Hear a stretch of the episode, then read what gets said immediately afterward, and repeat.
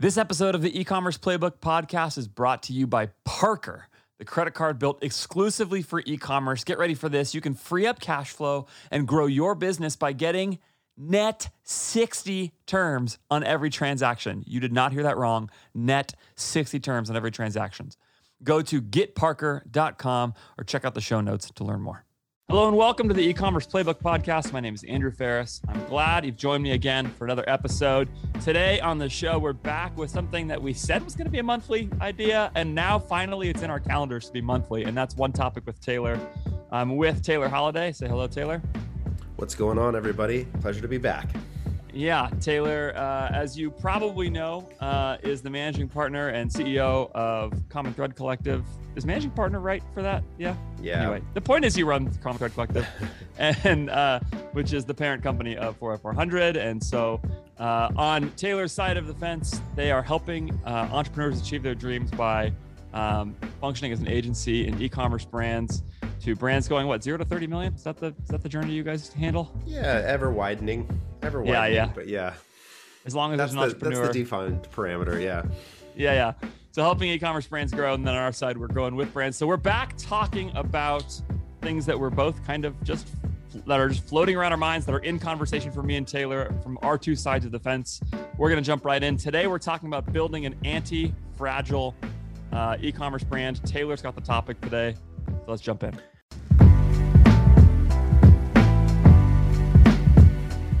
All right, Taylor, this is Yes. your topic today. yes And I was asking you about what to do about this, and you said, "Oh, I know exactly what to do about today's show." You had it right away on the top tip of your tongue. We didn't have to talk about it at all. So why don't you introduce what you're what's on your mind?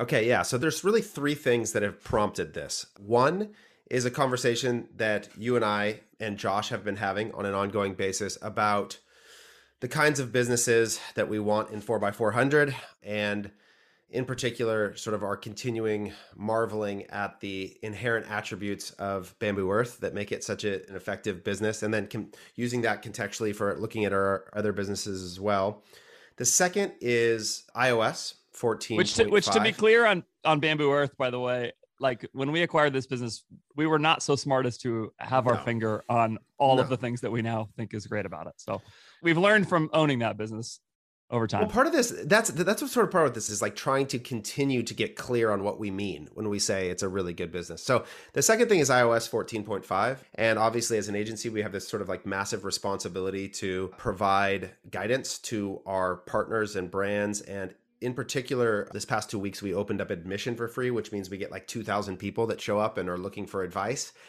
And so I was responsible for sort of giving the opener, if you will. And as I thought about it, right, the thing I kept coming back to was what kind of businesses aren't afraid or are less afraid or could actually see this as an opportunity for them to grab more market share from other people. And so this whole idea of being anti-fragile, right? So it's Nassim Taleb. If you've never read any of his stuff, he wrote Black Swan and then he wrote Anti-Fragile. And the premise is fragile means you break under pressure. Durable or strong means that you can resist pressure. And then anti-fragile means that under pressure you actually get better. It actually has the effect of improving your business. And so as I thought about that, like iOS 14.5 is a pressure onto businesses potentially, right? Like we're still learning the total impacts, but that's the feeling that we all have. So the question I was trying to ask is like, who are the businesses that will thrive even if this does become a net negative? If this actually becomes a really negative impact on businesses in any capacity, who wins in that scenario? Because somebody does. So that that helps somebody to win. And so I started thinking about how could I be honest about one, the fact that I don't totally know what's going to happen, what the total effect of iOS 14.5 is going to be, but give people an ability to assess their ability to resist or to be anti-fragile in face of adversity more broadly not even just with ios 14.5 and so i wanted to come up with a scorecard if you will that would assess that your business through that lens like how set up are you to resist not just this hardship but any and just to backtrack really fast too, I, I, think it's a great point. You mentioned doing that for admission. We, I like, I actually really try not to make this show very promotional, despite that it's coming from agencies and everything. But I think it's probably helpful for people to know what that is, that what you're talking about, just, just so that people have a context for the kind of person you're talking to when you're talking about that. That's great. So admission is our community. So we really focus on primarily early stage businesses. Think zero to 2 million, you're managing your own ads. That's primarily who it's built for. But then on top of that, a lot of what you get are in house teams, other agency owners, media buyers trying to learn. It's basically a community of people trying to improve their skills and knowledge as it relates to Facebook media buying primarily. But now we've broadened that much, much further beyond that. And so, in the midst of these peak moments, we did this last year during when COVID first hit. We sort of opened up the community totally free for two weeks to anybody who wants to join. Normally, we have about 300 people in there at any given moment. It's a Slack group, webinars, all of that sort of content. And right now, we have about 2,000 from all over the world. And so, it's just that's the group that I'm speaking to as I sort yeah. of think about a presentation like this. Yeah, I use admission for. I just we just hired a guy to be a sort of intro level media buyer out of our production team actually in, in North Carolina, who I thought like just had all this potential. And I'm just his training program as admission. He just that's what he's that's what we're using to train to train him. So that's awesome. Yeah. So everything from that very very beginning to people who are running businesses zero to two million. Right. It's it, that's worth checking out. Youradmission.co. Maybe we'll link it in the show notes if you want to go look at that and see see because your talks your talk from this is probably in there, right? Yeah, exactly. So this is the opening webinar for that week, and that's what you and I are going to talk a little bit about right now. And that and, and that's then, still accessible for people, right? If, if they totally. listen to this and they want to go beyond, cool. every okay. every video I've ever recorded is available in there. You can watch endless hours of Taylor if you'd like. uh, Great. Okay, so um, so number so one, the third thing. So was so I have one more. Bamboo. So, number two, iOS fourteen point five. What was the third thing? And then number three is sort of this idea. So I was on a call yesterday with a brand who's struggling with LTV. Okay, and there's this sort of ongoing debate that there's been a couple of Twitter dialogues. Uh, one was with Dave, one was with Nate about how much is LTV nature versus nurture. In other words, how much of it is an inherent attribute of your product and how much of it is actually something that you can change. And so the, the metaphor we use here a lot, Andrew, right, is like the raw skills of a, a baseball player, right? Like what is their total potential game power on a scale of zero to 80, you know, versus how much is player improvement? Like how much can you actually get out of them relative to their raw skills? So like as an example, I'm a 5'9", 180 pound guy. I was never going to be an 80 game raw power. Like that was just, that's not in the cards for me. So the inherent attribute of me had a ceiling, right? And businesses are like that as it relates to some of these metrics. And LTV is one of them. FC Goods, as a set of wallets sold for $270, is never, ever going to have a really high 60 day LTV. It's just like you could tactic your face off and it would never matter. It would never be that great. And so there's these questions about the inherent attributes of a brand some are more malleable than others and so this was another idea is like what is sort of what is the actual dna makeup the genetic makeup of your brand versus the nurture components of your brand that are changeable it's such a good analogy i yeah i like that a lot because i think i mean i wrestle with this all the time i've got five brands in my portfolio and like i think a lot about what is sort of the ideal version of this brand like if this brand was running at its particular max capacity what would that brand look like? And I mean, it really like for some brands, I'm not really too worried about LTV to be honest. I know it's that's almost like heresy or something, but it's just like I just don't think I'm going to ever win really that right. way. I'm going to have to think about it a different way, and it even makes me think about what the upside is on each brand and that sort of thing, and or, and even just what we can do as a team relative to those things. So there's all these like factors built into uh, what we're good at, plus what's kind of inherent to the brand that that all sort of matter. So okay, I love that's, that. So there's the three factors. Right. So so, so okay, with the so scorecard, things, yeah, go ahead. So, so with the scorecard, what I'm trying to do is I'm trying to hold a mirror up to people, right, and to including to ourselves with our own brands, and allow them to sort of assess this question of like, what are the sort of what is the present state of your business? How at risk is it for threat from other things? And then also, like, what is the total ceiling of it? And what would you need to change in order to actually get where you want to go? Because sometimes we hyper focus on this ad account thing. So this is the context. I'm speaking to an admission community that's here to talk about Facebook ads. They're afraid of iOS 15. And the first thing I want to do is I want to reframe the problem. Is I want to say, why is this such a concern? What is what is happening that makes this such a huge risk factor for you? And we all know that in a lot of ways, many of us are over leveraged on this platform, and that represents real risk, and we understand that. But more and more, I want them to think about it's just like we talked about with slick products or bamboo, is that the way that you win might not be about improving ROAS. And if that's actually your growth plan, if your growth plan is I'm going to double spend and improve ROAS over the next six months, I would contend you're potentially in real trouble. Like that's not a great growth strategy. So by holding this mirror up and saying, assess yourself through this lens, and I'm going to go through these points and then I want you to add to them and tell me what, which ones you think are good or bad or uh, adjust them. I can give people a starting point for other things to consider that might be why they're so at risk, right? Okay, so do you have some of those yes. things in front of you right now to share with our podcast audience? Here? So the way I did this is I have six. So right now I have six different attributes, and I scale them on a scale of zero points, one points, or two points. Okay, so what I want you to help me think about is that like what is the appropriate sort of are each of them weighted correctly and then outside of those six what other ones would you throw into the pot in terms of the things that make up the anti-fragile e-commerce business. So you'll get this as i go through each one. You'll you'll see how one's worth two points one's worth zero points. So okay so so just zero one and two you mean two two means it's the most it's very important to an anti-fragile yes. business. And yeah, zero means like, it's not and, important and for an it's the best score. So two points is like you get you're in great shape so, okay, so this is a rubric by which you're evaluating the anti-fragileness relative to the right. attributes of any given business. That's okay, right. I love and it. The and this, this is something like you're really you're really good about this in general, which is like, okay, if this is what we mean, how do we clarify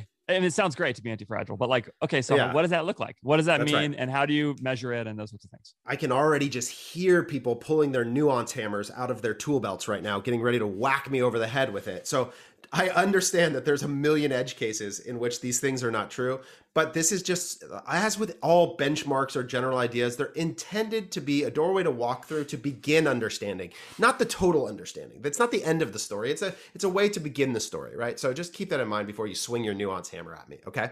So the first place I want to start is on the logistics and operational side of the business, okay? Because I think this is like the most sort of genetic portion of the business in the sense that the first category we're going to talk about, which is contribution margin. Okay. So, in other words, what is the delta between what you can sell a product for and what you can make it for? And I'm going to include in the for the sake of contribution margin here, the cost to get it to the customer. Right? So this is this is a really big one because this is one of the inherent attributes of a product that's really hard to change.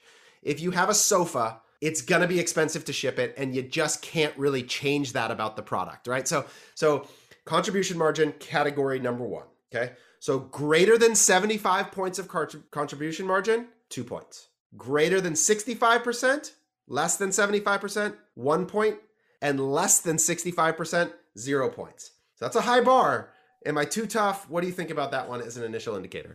Yeah i think landed that's a pretty high bar. I mean I almost feel like there's bonus points to be had here because it's like there's yeah. there are these occasional products that are sort of like I mean what I was coming back to is Kalo, where it's like I still remember like when when we were, were Kalo and somebody told me that like the little mesh bag that the ring came in cost more money in terms of just like gross margin than the actual right. ring because a little piece of silicone, right?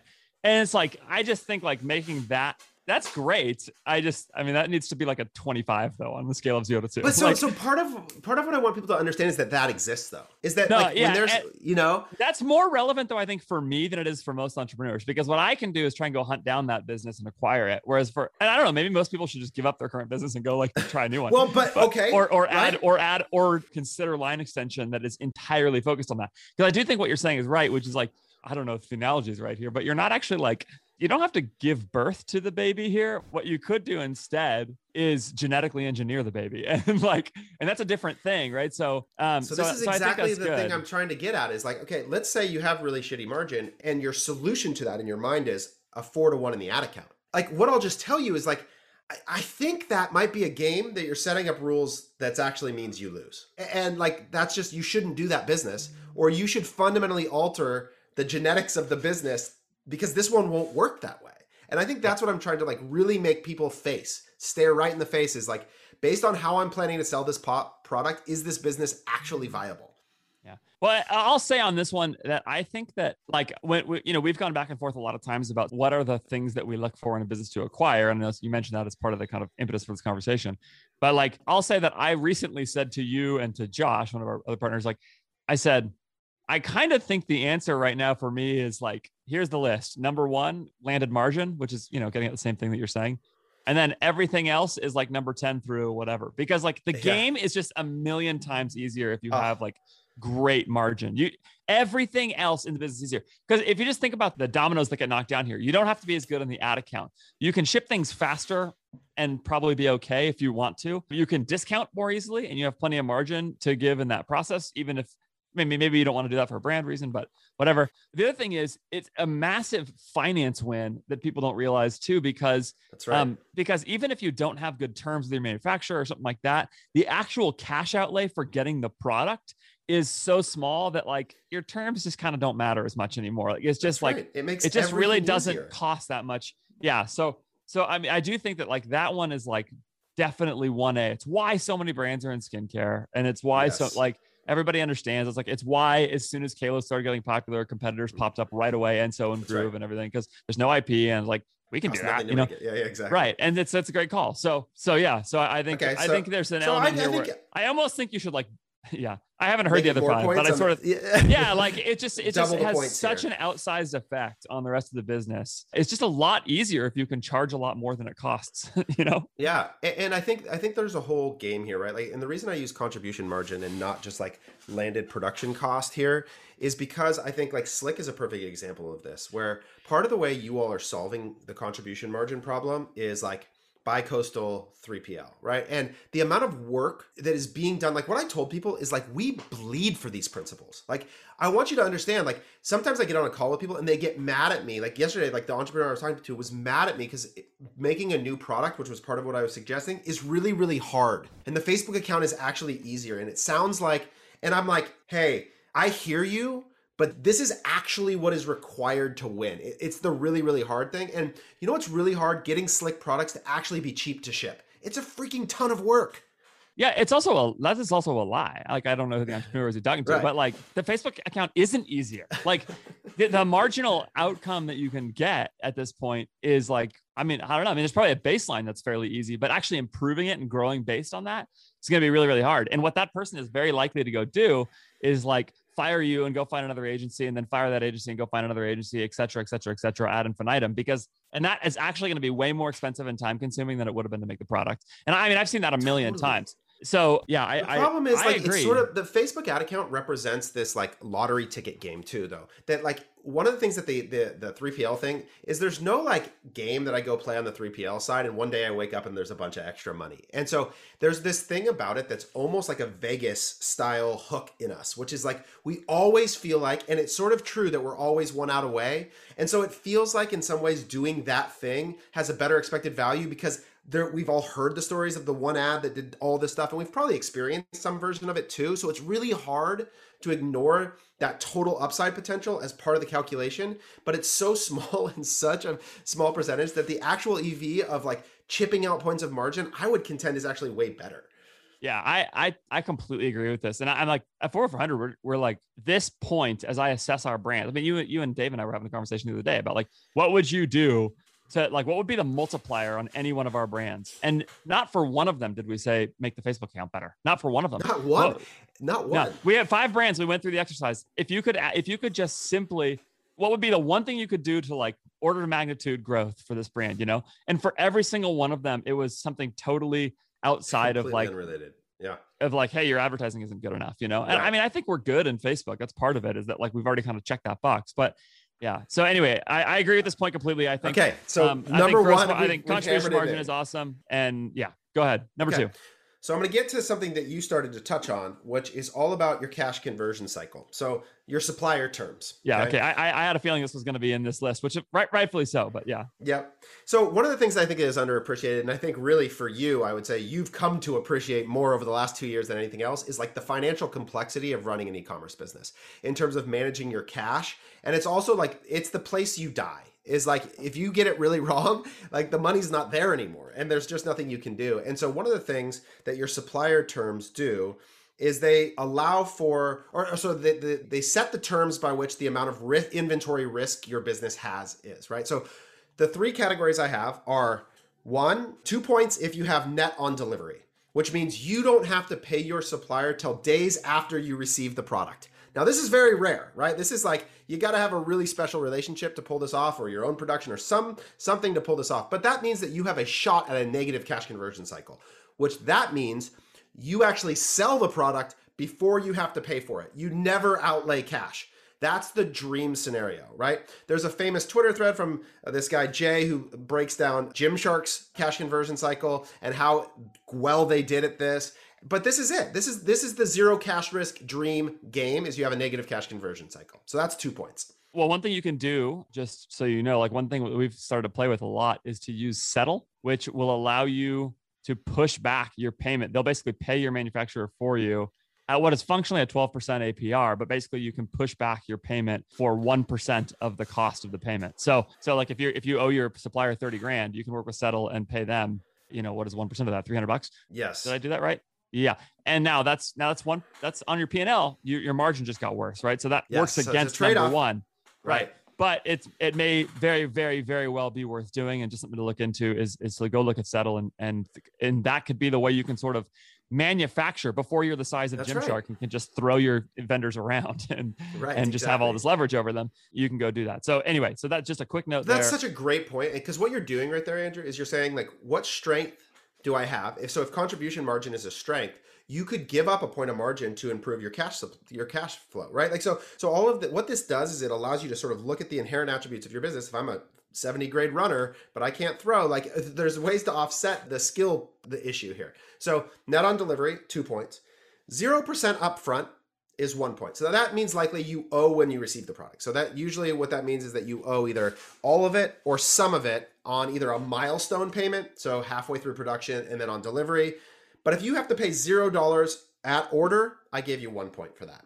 And then zero points if you owe, sorry, 50% upfront or, or to, uh, for the product. That's a killer. That destroys you, especially when we get to the next point, which has to do with lead times. But start start here. Let's talk about supplier terms.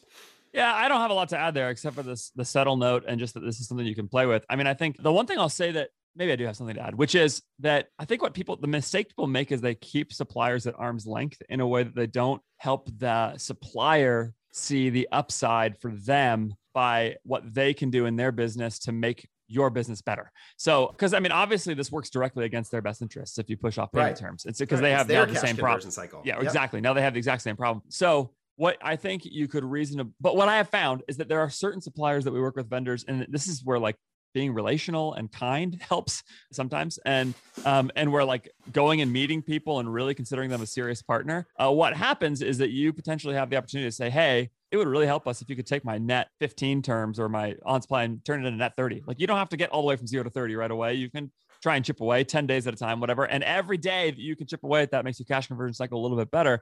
And what will happen is, and we've seen this for some suppliers that in different ways, what they'll say is like, oh, yeah, we see that you're a good partner for us. We see that you're a growing business. We want your business in the long term when you get really big. And therefore, let us help you get there by giving you more favorable terms. And if you can give them some vision for that and partnership in that, you can sometimes use that as a as a tactic. Or you can do what I just said, which is like pay more later, you know? So there's, there's all kinds of ways to play at this, but I think people underrate the value of relationality in a partnership like this. Yeah. And I've even, uh, I've had an argument, again, I forget who it was probably Nate again, because anytime I'm talking about op stuff, I'm talking about Nate Pouliot digitally native on Twitter, but he was having this. We were having this discussion about equity for your supplier. Which there's a question here, right? Like all of this, like one of the things that I'm constantly more and more fascinated by this is this idea of capital allocation as a game, right? Which is just to say your equity is an asset, the supplier terms are an asset What's the deal at which that exchange makes sense? Now, this gets to something that I think is a point I don't have here, but I want a parking lot as a potential seventh point, which is single source supplier, right? Like how many options do you have for it? Because there's risk there, right? Someone has leverage over you. And I've watched this go really bad when a supplier decides, I don't like the terms of our deal anymore. I'm holding your product. And suddenly you have no access to your product that and they're you know either a China supplier or getting a hold of them or taking legal action actually feels like almost impossible. Like there's real risk to the single source supplier. So I don't have that currently as a bucket, but I think it could be considered a category. Yeah, I mean, I think yeah, I, I wonder if like yeah, it should be part of this one or something as a caveat to it because yeah, I, I agree with that. That makes that makes a lot of sense to me. And yeah, yeah. Okay, so that's so number, number two three. supplier terms. Number three, lead times. Okay, how long does it take to produce your product? And this has to do with, again, just how long is your cash going to be tied up for? Now, again, some of this is offset by the supplier terms. But as we know, as it relates to forecasting, the further out you have to try and forecast, the more difficult the exercise becomes. The wider the error bars grow, the further you try and predict. So, if your product takes six months to make and you have to make a purchase decision attempting to forecast volumes six months from now, good freaking luck. Like that is it's impossible. so hard. It's impossible. Uh, we, we're we're right smack in the middle of this with Slick right now. We are taking less volume than we want to take because we are out of or we're going to run out of foam cannons. So we had to slow things down, and that's a China product. I mean, there's a lot of backup on those kinds of things. There's like months and months of window here, depending on what shipment and what part of the order you're looking at and it sucks. Um, and you compare that to Bamboo Earth, where we produce the product ourselves, and we can. Yes. The moment that we see that like a some product, some ad on some product picked up, and so the sales velocity per product changes. Oh, we will. Well, we just change the production schedule. like it's no problem. And so, um, on the other hand, what we're doing about Slick right now, where we've got one product that's a really popular product of ours that we have this challenge with that we're waiting on from China because the exactly what you just said. We did not project nearly the level of success that we were having so far this year. Brian has been incredible this year with is, he's worked very hard to get a few things pumping with that brand. And so we're outperforming anything that we projected. And so now we're waiting on this product. On the other hand, we have this Shine product that's made in the US. It's an aerosol spray. And we went to them and went to our supplier there and said, We're growing fast. We're going to try and keep all of our velocity on our advertising and all that stuff pumping on this product and we can just turn it's like a two week lead time. We can just turn it out and it's not a big deal. We just place the blanket PO and we're able to kind of get it really, really fast. And so even within that one business, those two products function as totally separate investments in terms of our working capital because one of them we can move very quickly on and the other one we can't. And it creates all kinds of challenges. So what that is making us also do, the other implication here, and I think this is one of the things you're getting at, is that now in the long run, what I'm trying to do is just keep that exact breakdown happening. At this point, why not just keep trying to sell more shine than guns because this is not going to stop being a problem anytime soon. So, as much as we can tilt the inventory velocity towards more shine and less guns, the better it looks for our cash, the better it looks for our agility, and ultimately probably you would call this anti-fragile. That's right. So that goes back to this like the genetic attributes of each product. Like the, we have looked everywhere to make guns cheaper and faster and rob's going to keep looking but we can't find anywhere to do it faster and cheaper. So what you have is a fixed attribute of this product that is not really as changeable as you want it to be and so its potential ceiling relative to the shine suffers because of that. And so even though people love the product it's not it's not about whether they like it or not and in fact if it could be made on the same production schedule as the shine it would be really, really powerful, but it can't be right now, today current environment of production capacity. We're super annoyed at how much of this product we sell actually totally. because it's a commodity. It's really hard to make a better version of a foam cannon than somebody else. There's a million of them out there. They're all made in China, so the margin is low. Uh, it ties up a bunch of working capital. We don't have incredible terms. Like it's it basically is a fragile product. Like it works against everything exactly. we're talking about so far. And so we hate it, but but it's part of the experience. And so it's just kind of something we have to do. Uh, it allows us to sell other products that are better for us. But uh, yeah, and to the this really comes back to your number two point too, which is that we tie up massive amounts of working capital in this in that foam, foam cannon product, and it's a problem. So yep. we, we, you know it's all these things that we're talking about. We have to keep chipping away at it. Yeah. So yep. it's it's okay, really challenging. So, so the three categories I put on lead times, and I think these are aggressive. Like what I was doing here is, so I, I remember the first time I walked into ColourPop. Have you, did you ever go up there with me, Andrew? I did. And I went there with you and did not realize how good what they were saying was because yeah. at that time I was just on the agency side. I wasn't running for over 100. Right. and I remember what, what I, I know exactly on. what you're about to say right now. And now yeah. I think I haven't thought about this actually for a while, but yeah, go ahead and say it because I, it's mind blowing. So, so, people don't, uh, ColourPop is a giant cosmetics brand. I mean, they do a couple hundred million a year probably in revenue. And the magic, though, the thing that nobody knows is they're owned by Seed Beauty. So Seed Beauty is a production company that also does Kylie Cosmetics and a few others. And when I say they're owned by, I mean like the office is the production facility in Oxnard, California, and they have a lab for making cosmetics to the point that when you know Mac or one of the big brands launches a new eyeshadow, they can replicate it and put it into production within 12 hours. Like absolute magic in terms of no inventory risk, no volume risk. They make it, they produce it all, basically on demand. It's incredible. And what I remember what the stat they told us was that they can go from testing a product on their site. So they'll launch a product, test it, and if it takes off, they can have it made at scale, ready to ship within two weeks. So, so they so they just make a little small sample, put it on the site, see how it goes as a product launch, and then as soon as people start ordering it, they just pump it out. And when you think about that, like that is amazingly helpful because the ability to do that means that from there, you can constantly launch products, test, test, test, test, test yes. for really cheap, and then immediately produce it at scale for people. And that's like, you know, anybody who has launched products on ecom knows that sometimes you launch something and man, huge hit, bam, people want it like crazy. So it's just a huge advantage. And, and, and other the, times like, it goes the opposite way and you're stuck with a bunch of inventory. But if you can exactly. solve that problem by by yeah so, launching something and just testing, then it, it, it's awesome. The only reason my four peaks theory, which is like this idea of creating four moments, isn't the 50 peaks theory, right? Is because you can't actually do that for most brands. It's not actually possible to, if I said, Andrew, launch 50 new products next year for Slick, it'd be like, get lost. Like the amount of like research and development and prototyping and all of that would just take so long, it wouldn't be viable. But color It'd be kind of a fun prompt though, right? Like what, yeah, what right. Like, right. Yeah, maybe, maybe I'm mis- misrepresenting my own sense of possibility there, but like, or I'm I'm misunderstanding what's possible. But what ColourPop does is they do this. They endlessly launch new products. And you know what new products do? They engage customers. They love them. They bring your customers back. You find new ones that have better acquisition models. Like it works. Launching new products is super effective if you can do it at really low risk. And so that's that idea is really powerful. Hey, I want to tell you about an opportunity in your business to double the length of your payment terms while doing virtually no work at all. And you could do that with your credit card with Parker, the sponsor of today's episode. Parker is a credit card created exclusively for e commerce, which is why the great value of Parker is that they give you access to your cash for double the amount of time of standard credit cards. You get 60 day terms on a rolling basis on your credit card transactions instead of the standard 30 days with fees and interest and all that kind of stuff that you get with traditional credit cards. That gives you more time and more freedom with your cash to grow your business. Parker has zero fees, no interest, and credit limits up to 75% of your monthly sales, which is another way Parker was designed exclusively for e commerce by giving you that credit based on your monthly sales. And for a limited time, they're giving new cardholders a $1,000 sign up bonus. It's a thousand free dollars just to put into your business. Go get that.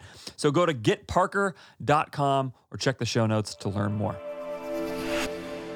So give me your zero, one, and two. Okay, so my lead times, I had on demand two points. Now, I will give some margin, like the ColourPop two weeks, or even I would put Bamboo Earth as basically on demand, even though it's not like a printed t-shirt where it gets fulfilled within 24 hours which is really the ideal you still in theory you guys could play that same game and maybe it would be a two week delay for people but that's really really tight where you pretty much don't have to guess. And you can take orders and say like shipped in a week and people are fine with it. That's right. So I say two points for anything that you would put into the on-demand category. This is why drop shipping became such a big thing. It's why all the print-on-demand businesses became so powerful. It's why I love Breaking Tees, our partner, so much. Very similar concept. You can lead with the marketing and the product, and then you can find out if anyone wants it before you have to pay for it. And that's just a huge advantage to do that. Okay, so that's two points. I put less than six weeks of production, one point. And this is where I think I'm being a little tough because not many products are actually able to be produced, especially if they're overseas in less than six weeks. So I, I think that's good. I think that's think good. So? I mean, yeah, because I, I, think what that gets at is, yeah, no, we we can do less than six weeks for a bunch of products. I mean, especially once okay. the like an original one is made. So like uh, that includes our leather goods, which was true for FC Goods, is true for now for Genuine okay. Canine. We have a good, it's exactly what I was saying earlier. We have a good partner there. They've really said to us, like Korchmar, our, our manufacturer in the Dominican, they said, they've said to us, like, hey, we're going to help you test products. You want to try and make a harness? Like, we'll make 20 of them for you and no problem. That's like, great. so there's, there's no MOQs. Like, so you can get that really fast. And then the slick thing I was saying earlier is totally true. What, what we've actually done there, and I think people, I mean, this could be an interesting kind of combination of things, is now that we're bi-coastal with our shipping, and we're actually moving to 1PL on the East Coast for the, the margin reason you said earlier, but we've also are now making shine on both coasts too. So that way we can ship the shine from the US, the aerosol, straight to without having to ship across country, which makes it cheaper and faster. And so these manufacturers can go in a couple weeks, they can get us a bunch more shine really, really fast. Now we're doing some scale there, so that definitely helps us to get better terms. But now both manufacturers are shipping very quickly to uh, fulfillment centers in both places and that way um, it's cheaper to ship so we get some margin back because it's not a super high margin product otherwise and uh, it cuts down lead times big time and this is the trade-off with chinese manufacturing it's great if you, I mean, this is where if you get enough gross margin, you should make it in China. There's a reason we still aren't doing foam cannons in the US. Ultimately, it's just too expensive. But so there's just there's often with these things cost and benefits. But I think six weeks is pretty doable for a lot of products. It's just a matter okay. of what the cost of it is relative to the options. Great. Okay, so that's what I was. Okay, so then we'll leave it at six weeks, and then greater than six weeks, zero points. And again, there are lots of products that take longer than six weeks, and it doesn't mean you can't live. It just means you better be good at the other things, right? So again, part of this is just like strengths and weaknesses. It's building, uh, you know, like assessing your brand. Like you know, I we have a conversation with a stand-up paddleboard company. We have a friend that used to work with us, Reed Nalaboff, who now works over there, and those guys suffer inventory constraint all year long because guessing and producing giant paddleboards and shipping them all over the place, it, they're just always wrong. They're wrong under, they're wrong over. They're just it's just really really freaking hard because it takes a long time to make them. Okay, so that's the other one you said that I would throw in there. So uh, the categories that we would could consider on the supply side would be number of suppliers or do you own your own manufacturing? So what's your sort of inventory production risk? Your facility gets COVID. Oh no, are you done? Do you have another option? So that's that's sort of one that I would add. The other you said would be minimum order quantity. So this isn't one of my six right now, but I think this represents a similar idea, which is like, will your supplier demand of you a bunch of volume and a thing that you don't know if it'll sell? That creates inventory risk. So I know this was an issue Kalo ran into for a long time. Was that they were just like, you know, when you had a, a SKU set that has a lot of sizes and you're trying to make new colors and you don't actually know the demand for the colors and you're guessing at it and you have a supplier that's hammering you on MOQs, you're going to miss sometimes and it's going to be costly. Yeah, I was going to first say I don't think MOQ should be on the list. It should be like a, a nod to something because it's I don't think it's true for most businesses. But what then I realized immediately is what you just said about Kalo, which is lots of sizes and lots of SKUs. And we specifically stay away from brands with large SKU sets for a number of reasons, including this one. This is why we like we 400 does not and will not soon have any apparel brands. So I wonder though if there's like a whole bucket there. I don't know if this is one of your six SKUs. Yeah, I mean that could be. like because like number of SKUs creates other complexity and working capital problems because now you have to yeah and it's harder to get more margin because you can't order as much quantity because you know yeah. one product in eight sizes is a lot harder to order at scale and get economy of scale in your ordering than one product so yeah, um, so yeah, SKU SKU set could be an interesting SKU, interesting one. SKU is hard because like, and this is where the nuance comes into it, right? Because I know that there are entire retail businesses that basically the premise is have a million SKUs, run Google Shopping, take the long tail volume across a giant portfolio that's all drop ship. You know, like there's there's businesses that are built around that sort of premise, right? I think a lot of candidly, like the way that the Nordstroms of the world now behave is like, yeah, we'll sell your product online only, and all we're gonna do is like buy your branded keywords and long tail Google Shopping and take whatever volume we can get, and you're gonna fulfill it, and that's gonna be what how we make money. You sold it on Nordstrom's slash no, you didn't really, right? And so like I know that's a business that's out there. So SKUs is tough, but it's another one I would put on the category because there is a lot of problems when you have a lot of SKUs, especially when you have sizing that causes the variability in SKUs. That's yeah. hard. And typically okay. with with lots of size options means higher return rate because people get the because people can't find the right size, and so that works against efficiency as well. Totally. So return rate is a whole. It's a it's a category that I would. It's another one. So that's like the fourth one that I would put is like if your return rate is sub five percent, two points. If it's sub ten percent, one point. If it's greater than 10%, zero points. Like that's a problem. Basically, that's this is like on this factor, zero points for apparel. That's basically what you're yeah, saying. There. Exactly. Like apparel, and every apparel company is going to have this. Yeah. I would actually, right. the easiest way to do it is put your that's return right. rate into your contribution margin and, and, assess it that way. Okay. So the next point, so that's our that's our production side. You can see the, how important that is, that it's like half the battle is like that. And that to me is a lot of the area of the genetic makeup of our brand has to do with on that side of things. Okay. The next one then gets into sort of the other areas of the business. And we're going to go after this is number four. As, number four, OPEX is a percentage of revenue. Okay. So, how many humans does it take to run your business? How complex is it from a human administrative side? So, this includes your rent for your office if you're still doing that, all of your labor, all of your software, all of anything that goes into the operations of the business, including what I would put is like any brand marketing, content production, anything that you do there. So, sub 15%, two points. Sub 25%, one point. Greater than 25%, zero points.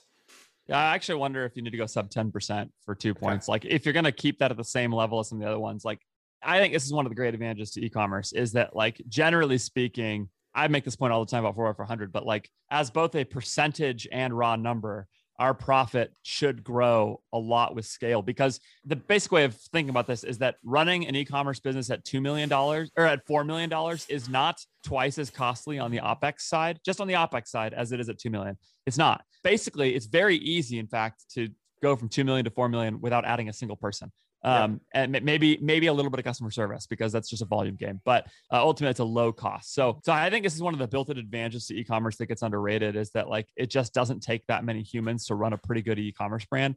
So I might make the like the ceiling for two points a little higher, but I don't know, 12 yeah, and a half I think, in the middle. I think I think that's fair, and I think part of the probably you could almost like put that into scale, like depending on where you're at in scale. But I, I agree with you. This is the advantage. So like as an alternative CTC, full you know transparency here, is sixty percent OpEx right? Like, and that's because the business higher. is OpEx. that's right. Like, right. that's the whole cost of the business, right? And it's and candidly, it's just sixty percent payroll. That's not even the rest of the administrative function. It's act, like the whole business is OpEx. You're right.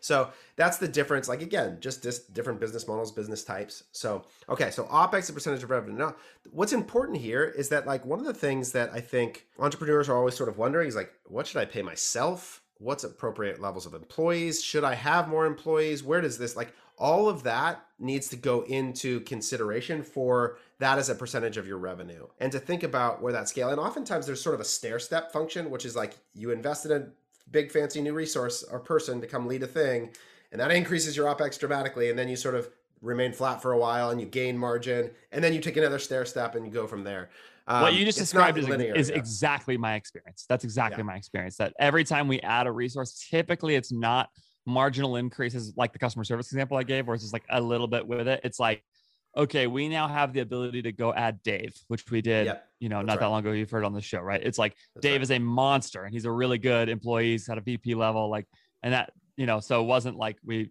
added a thousand dollars a month. Dave gets paid more. Right, and his value capture is like it's not instant, right? So it, like it takes time, right? Correct. So you're gonna yes. you're gonna crush your margin for a minute, but the guy, but over time he's gonna be able to do a lot for a long time. So that that's sort of the thought there. Okay, so that's OpEx as percentage revenue.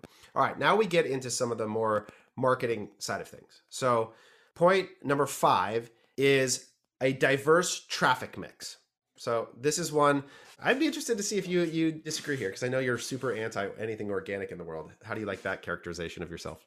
So number well, that that perfectly sums up my actual position on this. Yeah. okay. Diverse traffic mix greater than 50% organic, two points. Greater than 40% organic, one point. Less than 40% organic, zero points. Okay. And the example I'm going to give, and the, for the sake of this conversation, is Born Primitive. I remember when Born Primitive who's been a, a long-standing client of ours, and they they're just a freaking awesome brand. And one of the things that you discovered very early on when we saw their business is that you did some analysis into where their traffic was coming from, and you discovered that they had sort of lucked into and I say lucked into in that they didn't do it intentionally, is what I mean by that. Obviously, they did a lot of good work to get to the place, but this wasn't an intentional tactical execution. Into a really high rank for CrossFit sports bra. Okay. Yeah, they were and, they were number two organic yeah. on Google for the categorical term CrossFit Sports Bra. That's and right. I asked and, them how they did that, and the CEO, who is a really humble guy, said, "I don't know." Yeah, exactly. So, so when you say lucked into it, for sure, Bear would tell you that they lucked into it. For sure, that's right. So what happened was, as the demand for that category, that product grew, they just happened to capture a bunch of that demand on the basis of their SEO ranking, and that made their business more efficient because whatever their ad spend was, they were getting a bunch of quote unquote free dollars that were all max margin because they weren't paying for that placement. And so it became such an inherent advantage to their business. And this is sort of the linear commerce websmith idea is that if you own an audience from which you can extract value without paying for it, there's a massive advantage. So whether this is a huge email list, a giant social following, an SEO rank that you can take advantage of, something that allows you to pull traffic. You have amazing PR because your product is super sexy, whatever it is. It's an advantage if you're driving traffic that you aren't on a direct CPC basis paying for. I mean, I think it's impossible to disagree with this point, right? Like it's so it's such a big advantage, and it's the whole reason people are leveraged on Facebook. Is like right. I'm so yeah, I, I don't disagree at all. I think my only question when, whenever this comes up is what do you mean by organic? Because like it's yeah. a little bit of a lie of a term. Like I think like totally like I think if all you mean is it's not, and maybe the way to actually define this would be non-programmatic, like yeah. which is to say like it can't be traffic that you're buying from Google search, shopping, display, YouTube, or paid social, including Snap, TikTok, whatever. So, That's like, because if I pay an influencer on TikTok to post and it creates value, most people I bet are going to bucket that as, as organic just because it didn't come from like paid social or whatever, even though it's it's not really organic. Right. So any more than paying a PR agency to get you placements is quote totally. so right? yeah. so that that's the thing that I think is that it just needs to be thought better about in this conversation. But I don't disagree at all. What I think is it's really hard. And yes. but the thing yes. is, so is everything else we've talked about. So it's just exactly. Yeah. And this goes back to though there's a thing too like one when we were just so in my growth guide training which is a program I do to train our team leads at CTC we just read we're in the series where we read two books we read Purple Cow by Seth Godin and we read Hey Whipple Squeeze This which is a creative process book and they're both awesome if you haven't read them. But the premise of Purple Cow right, is this idea that there are products, again, genetic attributes of the product by which have a more capacity for virality, for a word of mouth based on how cool the product is itself. And that will translate into better direct traffic, better organic demand growth, viral, you know, organic marketing flywheel. We've done a podcast talking about this. And so, and a brand that we work with that's an example of this is APL. Okay, so APL shoes. What happens is, relative to every other business that we work with, the amount of people, and this is a combination of the who is buying the product, but also the quality of the product itself they get a disproportionate number of people that buy the product and post themselves wearing it on social. Okay. And they don't pay them to do that. They just they sell to a specific category of human that want to show off their fashion, that like to show off themselves at the gym working out or on the boardwalk in Venice, you know, whatever.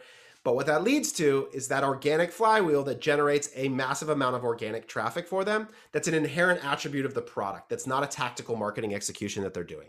I think one of the things you're getting at there is sort of like there's something inherent about communities. I mean, Born Primitive is the other great example of this. Is yep. like, you know, you and I have spent a lot of time working with people in the CrossFit space. And I mean, I've noticed this early on. It's like the ultimate marketing community because I mean, the influencers are built right into it. Also, the influencers aren't paid that well. so, like, you can get deals with the biggest names that influence massive amounts of people, like, pretty reasonably. So, like, it's not like working with like a baseball player where it's like, oh, that guy makes $30 million a year. He doesn't care about your 50 grand. Like, there's all of this stuff. And then it's a community. So, like, people go work out in a gym together, very tight. It's very important to people's sense of identity. So, so as a born primitive has freaking dominated that space. Like they are, I think probably now the number two brand there, maybe, and continuing to make a run at being number one behind maybe NOBULL. Anyway, they have done that in part by just going deeper and deeper into the community. And I, I we've noticed this with Slick as well, which is that like, you know, you and I talked about, we also did an episode about sort of like the death of the marketing campaign, like whatever happened to that. And part of the thing that is I've thought about with that is like Slick part of the strategy for us there is just to keep digging deeper and deeper into that community so that as we continue to grow, it becomes more and more inherent to people who are riding off-road vehicles that you wash them with slick. You just do. That's right. That's um, just part and, of what it means to be part of the community. Yeah. Yeah. And now I will say we don't get tons of organic traffic, quote unquote, for that. But I think where this shows up is in our RPC. Like Slick converts like 4% of its traffic at like, I don't know, like $90 AOV or something. Like it's a preposterous number how much we convert relative to the AOV. And I think it's because of that. The other thing is that the brand recognition in a particular space, and this is all part of like the halo effect, shine brand effect here, is that like as Slick has started to enter into wholesale, that's what I was going to say. Retail sell through. This is where right we sell through easily because anybody walks into a store and they've seen a million ads from Slick on social over the last bunch of years, and now we capture value from that advertising. Uh, you know, this is something I'm hot on right now, but just the idea of like you're we're capturing demand that we've generated in more places. And so, totally. so yeah, so there's a lot of ways this can look, but I think that principle is right, which is it's sort of just asking the question, how much is your product really resonating with people? And that will show up in a bunch of different ways in your business. And uh, and if you can own the audience that it resonates with in some way, whether that's through PR and that like their search behavior, it's not technically owned, but it's the same idea, or it's like, yeah, big email list or or whatever, like you can really win. That's right. Okay, so point five, diverse traffic mix relative to organic. And for you, you made a good point. When we define this, I define organic traffic as direct, organic search, email, organic social, and referral. Okay, so those would be the five categories that, like in Statlas, our data tool, we have probably add SMS, right? Add S- yes, or so email SMS. So any retention based tactic. Yep. So in Statlas, we have an organic as a percentage of total, and that's how we bucket the two categories. And to your point, it's anything programmatic paid would go in the other category. So let me ask you: Would you count affiliate in there? Because so affiliate is on. like a uh, is you know it's all paid as a percentage of revenue, but it's not programmatic. It's not. I mean, it's almost like the category we're really trying to stay away from here is direct response. Like that's really what we're trying to well, do. So, so, so the so I think affiliate is a really broad term. So I, if I think about like a coupon website, like Retail Me Not or whatever. Yeah, yeah, yeah. S- let's throw that out. I mean, good affiliate, like affiliate okay, that's yeah. actually de- actually generating demand is what I mean. Because coupon so, yeah, sites are just capturing demand. If you're talking about external blogs and influencers that you are giving a UTM link to that you know you're paying them on for it, like I think I would put that in the paid bucket. But I would just make sure most people like when you talk about like the, the Rakuten like programmatic affiliate like that sits at the bottom of the funnel like that becomes really noisy like I, I, don't know that's harder to sort out. Yeah so, so maybe part of the thing you're really getting at there is just diversity of traffic mixes more than it is, right. is about organic. Because like if i have a great email program and great paid social like even if you don't have great organic but if i have a killer categorical search thing going at the same time as i'm like got good email. My SMS program is working. My paid social is working. And I'm also winning on TikTok paid social as well as Facebook, Instagram. That's not the same as organic, but it is anti-fragile because like if one of those, like if it gets hurt, then maybe you've got some value there. What do you think well, about that? I, so I, I, the only challenge is like I think this iOS update as an example hurts all of them. Yeah, it hurts all um, of them. Um, yeah. So so in that sense, like I think it is. I think not categorical search risky, probably. Not categorical search probably. Yep, that's fair.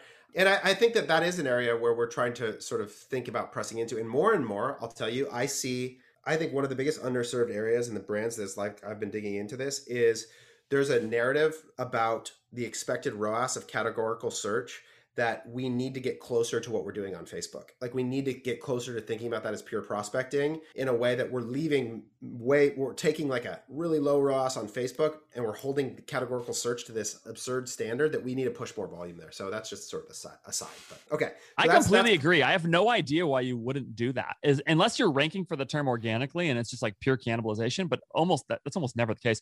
Like I, I think I just 100% agree with what you just said. I don't know why you would not hold, have that be the same thing. In fact somebody actively searching for you is probably in some ways more valuable in the long tail than somebody that you're serving a brand new ad to. If you can actually, they have even some if so, need that triggered this, right? Like exactly. So even if they yeah. don't buy right now, you still have a touch point with them in a category that they have some reason to care about, as opposed to That's just right. like full on looky loo traffic. That's right. That's right.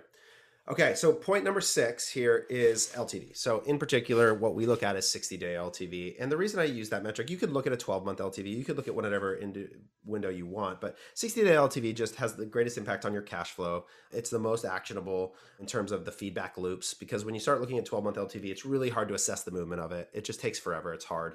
The changes that you make today and when, where they bear out. And the reality is, for almost every brand, most of your L, your LTV curve is almost always, always a degrading curve from month 1 to month 12 meaning the amount of the value that you capture reduces over time. So you capture most of your LTV value within the first 60 days for almost every product ever. Now really great ones like brands like Born Pivot will use again as an apparel that have like these peak sales moments will have like a smiley face right? They'll have a bunch of value captured in 30 60 days and then that next annual sale they'll capture another like tail it's like a smiley face. But okay so greater than 30% within 60 days, two points, greater than 15%, one point, less than 15%, zero points within 30 days. And even that I think is like greater than 15% is fine. So I guess, I guess it feels appropriate, but 30% is really the benchmark of the brands that are like really creating additional value fast. And that's the Bamboo Earth world, right? They're closer yep. to 42% or something, something absurd. Yeah. So that just means, again, that you're going to be able to be more aggressive on the acquisition side in a way that's going to help your ad account win and help you grow faster. And that's sort of like the simple beauty of it all. And I think here, I mean, I just 100% agree. And I think here, one, one thing I'd say is people don't realize this is not necessarily a function of your total business, but it's actually, you know, you and I have kind of talked about this a lot, but this is actually variable based on all kinds of different factors about who's buying and those sorts of things. So, and how they bought, like, are they a discount customer or not? How old totally. are they? Are they male or female? What did they buy first? What's the first product they bought? I mean, in bamboo, we talk about this all the time that people who buy kits from us are way more valuable to us than people who buy individual products. Yeah. And there's all kinds of theories that we have about why that is. But either way, it's like really clear in the data. We use that in Statlas. Statlas.io is the is this, I mean, honestly insane data tool that you guys have built out at CTC. Is that available for other people yet? Still waitlisted. I know. I know. We're, okay, we're, so it's waitlisted. Okay, so it. our clients are. okay, it, get on the waitlist for Statlas.io. Like one thing we've looked at is you can like can sort by first product LTV by first product purchased. And then you can even see like what the most likely second product they bought is and, and all this kind of stuff. And that way you can go and say like, oh, if I'm prospecting and get and selling somebody a single bottle of toner, there that customer's worth a lot less to me on a 60 day window or longer window or whatever than somebody who's buying a full kit. And one thing I really wonder about now actually that we're starting to play with is is we've started to segment by age in some of our advertising in a way that kind of works against what I believe is is the best use of Facebook in some ways. Yeah.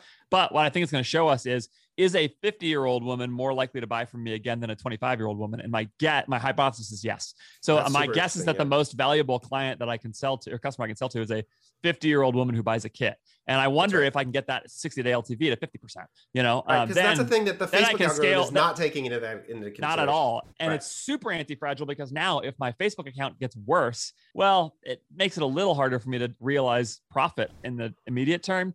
But I still can at a pretty low return and I can scale more and grow more. So yeah, yeah. I, I, mean, LTV is great. I love it so much. So it really, so, so, it really helps. So I have a question. This is a philosophical debate I've been having. How much do you believe you can change this number? Okay. So Yeah. outside, you, not new product. I'm saying just No, I- tactical marketing. How much do you I- think you can change the number? I, I can tell you my answer to this question is that right now, everything we have tried tactically, in terms of what you would consider typical tactics, has not worked for any of our brands. However, the kind of observation I just made is probably the way to change it. So it's not that I'm actually getting somebody to buy more who previously bought less. What I'm doing is changing what I'm selling and to whom I'm selling it to based on the data.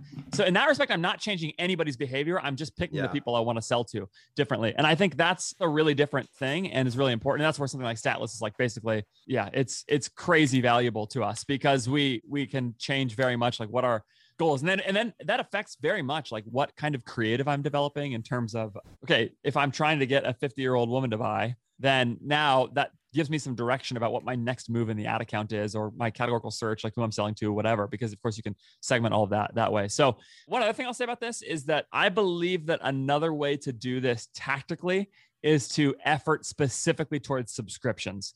I think that this is an area where the purchase behavior is so different and the frictionlessness is so so different on buying again that just by reducing so much friction on that next purchase by getting somebody to subscribe, you will change somebody's behavior. So that's a bet we're making right now. We're, we're re- efforting very hard at Bamboo right now, starting with some testing on what our kind of intro offer is to figure out, okay, what's the right intro offer to get somebody to subscribe? What do we need to do to keep somebody to retain them? How do we work this into our email flows more? Because I, I do believe that we could probably change this behavior by, by moving more people from single purchasers to subscription. Yeah, that's really. I think subscription is the is the big lever here because because one of the easy things to do on the math on this is like everyone loves to, and I've even found myself guilty of this. Is like, oh, if we just improve the post purchase email flow, we're gonna massively move this number. And go do the math. Like, go look at your revenue. If you can do this in Klaviyo, I'm sure you can. Go look at your post purchase email flow revenue the last 30 days and look at it as like a revenue per user. Like, how many people went through it? How much money did you make? Now imagine you doubled it, which is like to get double performance out of any marketing adjustment is like a massive win, right? You're more likely going to get a 10 to 15% increase if you do it really well. The actual volume of money is really small. It's really small. It's not going to make a massive difference because the reality is there's not actually that much friction for someone to buy your product again if they wanted to. And that's sort of like the bamboo thing that we learned is like back when we were doing nothing, people would come back and buy it because you know what's not hard to do? Get back on the internet to go buy something you want. They're not like, man, if I just had an email, I could buy more bamboo earth. Like you're going to change some people's mind, you're going to remind a few people, but the incremental change is not going to be that great. And I say that as somebody who offers email and SMS as a service to you, but like that's not the primary mechanism to solve this email email is a total 80-20 rule game. Like we have found consistently with our brands that like just getting baseline good flows going gets you 80% of the way there. And there is optimization to be done for sure. But after you basically get your solid flows going my experience has been uh, it's really hard to get it a lot farther than that kind of baseline step and and That's right. what you're saying there is a perfect example of that. So this is why subscriptions make a big difference is that like it is a massive change to the friction in buying again, as opposed to a small change like an email is. So yeah. That's got it. Okay, so those are the six. The other one I'm going to throw out that I was missing, and then I want to hear one that you think I'm missing, is number of points of distribution. So, are you in just online, or do you have online?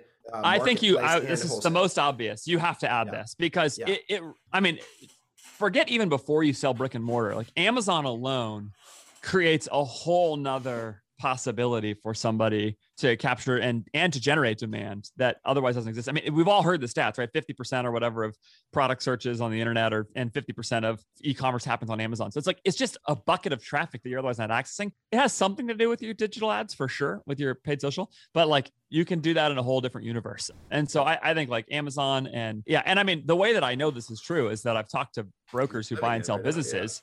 And what brokers who buy and sell businesses tell you is that if you have increased diversity of distribution, uh, your business is worth more. so That's right. um, right. So I I mean, it just it just is worth more, and that makes perfect Every sense. Dollar I- of marketing I think has more sure. demand captured on it too. Like this is a big point that I think I'm, I'm seeing come to life more and more and more, which is this idea that like when you have to realize all of the value of your Facebook efforts in one single channel, it's really hard to maintain that efficiency and that justification. Hey, look, when you can realize it in 10 channels, it starts to look a lot better. if you want to come help me build our wholesale program at 400, you should talk to me because I'm I'm seriously thinking about this all the time. Like even simple, small, boutiquey kind of stuff, it really adds some value. And also, like, man, wholesale is a lot of friction on the front end, but like, especially if you sell through pretty decently, you just get high margin reorders constantly. Is another point that Nate Pullian is all over. Just like the, there's a lot of margin to be had in the long run, even though you take a hit on the sh- in the short term in wholesale. So yeah, I, I think yeah, there's no question. So points of distribution, I, I, agree. I think that's one we need to add. What what else would you add? I feel like the other category I'm missing is like something to do with people, but it feels too subjective. Like,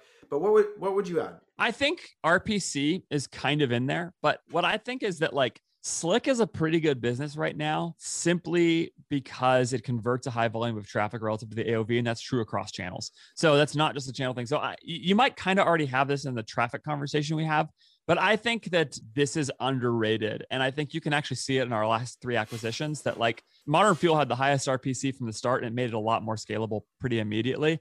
And as we add products, it only increases that more. I also think like what RPC does nicely is it's a, I mean, RPC makes every traffic channel more valuable. So, so it works into channel diversity, but I think what it does really is tells you, does anybody want this? And the more people who want it, the better. I bet you that if you go look at your best performing brands, Taylor, and CTC, my guess would be if you sorted them by RPC, your biggest brands would come first. And that's sort of obvious, right? That every so every I've thought about doing this more. for you because you're so obsessed with this metric, and I'm like fighting it. And so I want to add it, and I want to create a benchmark for it because I'm curious. Yeah, I, I mean, I, if I'm wrong, I'd love to know because well, uh, all I think it does is the causal you, chain. Like, like no, for so, sure and like there's the like it suffers the same thing in my mind that conversion rate does generally which is that it's so channel specific right so like oh 100% it, if it, I have it brand, requires tons of context for sure. Right. If i have a brand that for whatever reason they spend a bunch of money on display traffic so their traffic numbers are massive and their conversion rate then suffers as a result to tell them that their rpc is bad is like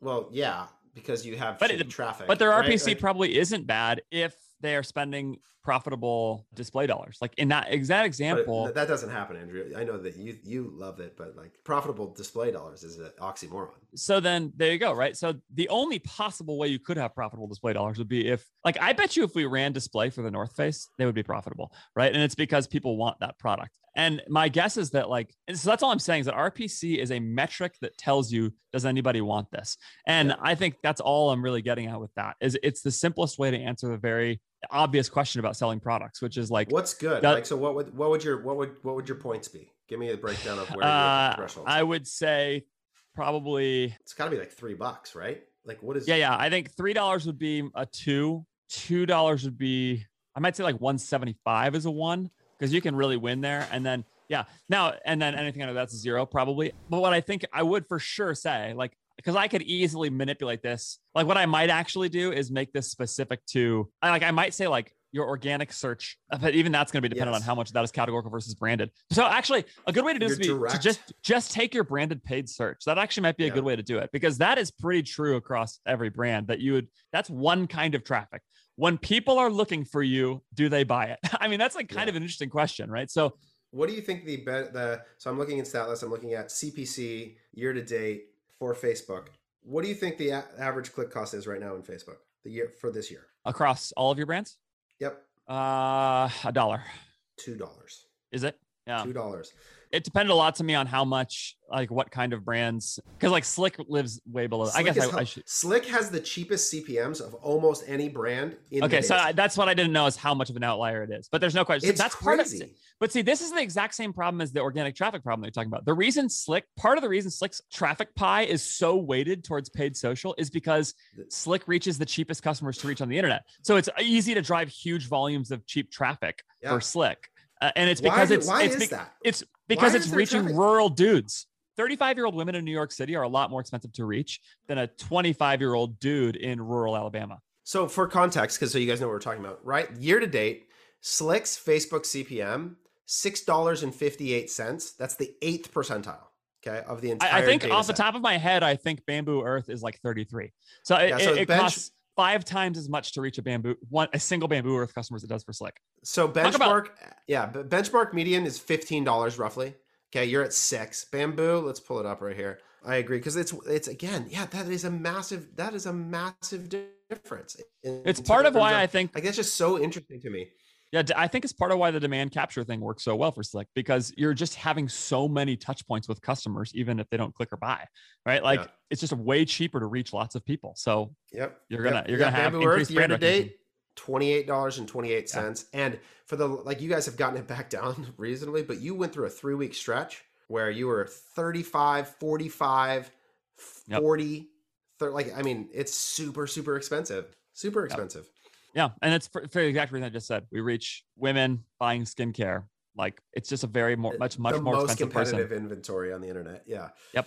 Yeah. So anyway, so RPC is for sure contextual. I mean, Slick's paid social RPC is probably not very good, but that's because they get the traffic so cheap. But Yeah. uh, yeah, so So this is All so right, this is- interesting, like because yeah. the, what it what it shows is that markets have this beautiful way of like actualizing in such an amazing way, which is like skincare has these inherent attributes of really high margin, good LTV, and you know what happens? Like the demand side of the inventory purchasing matches that. It matches the attributes of it. Slick products selling off road wash is a pain in the ass. Giant soap things to ship across the country to ATV and UTV dirt bikers who don't spend a bunch of money on stuff. Like nobody advertise. Like the market just it's so beautiful the way that that sort of uh and, I- and interesting to think about how that happens. well, yeah, I mean, markets are pretty efficient in that respect. You know, It- the the incentives are right there for people, and I think like this, what you just said is the best argument for why iOS 14.5 won't destroy the world because ultimately an auction is going to reflect the value of the traffic, and so right. So now this could put a constraint on the amount of traffic everybody can drive, blah, blah, blah. But like the reality is iOS 14.5 doesn't change at all how many people are using Facebook and Instagram. If anything, perhaps you could even imagine people using it more because they feel a little bit like there's less privacy concern. I'm Yeah. not banking on that. So anyway, so because if the traffic gets less valuable, then it should also get cheaper and the market should kind of should suss all that out. So so yeah. All right, so there you go. So it sounds like I've got one to add for sure. Unless you've got any others, I'm going to add the No, I- distribution I- channels. Yeah. and that gives me I seven. think think about RPC. I, I think it'd be interesting. Okay. I mean, I think the way to answer this question would be to study it a little bit across your brand portfolio and to go look and say like what's going on there. What I'll tell you is that like 31 bits still struggles because we can't make a click worth enough. It's that simple. And we have good we have good contribution margin for 31 bits. Like and and we we actually people post their jewelry on social pretty often. Like there's like a few things like that that are interesting, but we've just never been able to make a click worth enough money. And there you go. That's the problem. Yep. So, so there you go. So, so I, we, CTC is going to be publishing this scorecard. We're actually going to build it into an interactive quiz format that makes it really easy for you to fill it out and then get a grade back and then actions and next steps to take. So we can begin to give you a sense to to evaluate yourself like this. One of the things I'd love in the comments or wherever people respond to you, Andrew, is like, what do you think? What are we missing? What should be on the scorecard that's not that sort of signifies this idea and like that represents one of one of them I've thought about and that I think is really true is like software, a software layer. So if you think about like the Pelotons of the world that are able to drive up recurring revenue on a really high margin thing, you can sell digital goods. Like there's there's things like that that I think are are potentially attributes, but that just shows up in contribution margin. I think ultimately. Yeah. So I don't know. Would love to hear more of what people have, but this is this is sort of the way that we're thinking about how to build great businesses and help people think about the state of their business. All right, so there you have it. That went longer than expected, which should, is a phrase that should leave my vocabulary when talking to Taylor. We always go longer than expected. Um, but I, I actually loved this conversation. It was really helpful for me. Um, Taylor, uh, so if people want to reach out to you, uh, what's the best way for them to do that? at Taylor Holiday on Twitter. Um, I need to maintain a healthy lead over Andrew and follower count. So if you could please uh, make sure that if you're following him, you also follow me so he gets no marginal gain off of his audience. That would be wonderful. I uh, can tell you with full honesty that I've never once thought about beating you in follower count. So that makes me, you might win the Twitter uh, follower game, but I will win the who's the less annoying person game in that respect. um, so, uh, but do reach out to me on Twitter as well at, at Andrew J. Faris. Uh, tag us both if you have a thought on this. Uh, I think this would be a great conversation. Um, you could also email me at podcast at 4x400.com if there's something like that that you want actually to make it to Taylor and to his team. Um, where should somebody reach out to you if they want to use admission or Statlas or something like that? Yeah. I- Is there, like a, is there a central point for all that? Uh, commonthreadco.com will be a hub that will get you wherever you want to go. And if you, and look, my email is taylor at commonthreadco.com. You can always email me. I'm pretty open, uh, pretty good about the, the email. But Twitter, my Twitter DMs are open. Happy to point you in whatever direction That's can. actually. Let me wanna tell you, that's the that's a better place to get a hold of Taylor. Go DM. It really is. Create a Twitter account. DM him on Twitter. Uh, I- I- faster. That's going to be the way to do it. Um, okay, great. Thanks. Uh, thanks, Taylor. This is uh, super fun. Uh, so we will see you See you again next in a month. month. Yeah, Yeah. definitely. It's on the calendar. We'll do this again. Uh, and uh, thanks. Hey, oh, by the way, if this is helpful to you, the big thing you can do to help us um, is to share it with somebody. Share it with somebody in the e-commerce space. Share it with a team member. Um, and uh, we just appreciate it a lot. So uh, we will talk to you next week.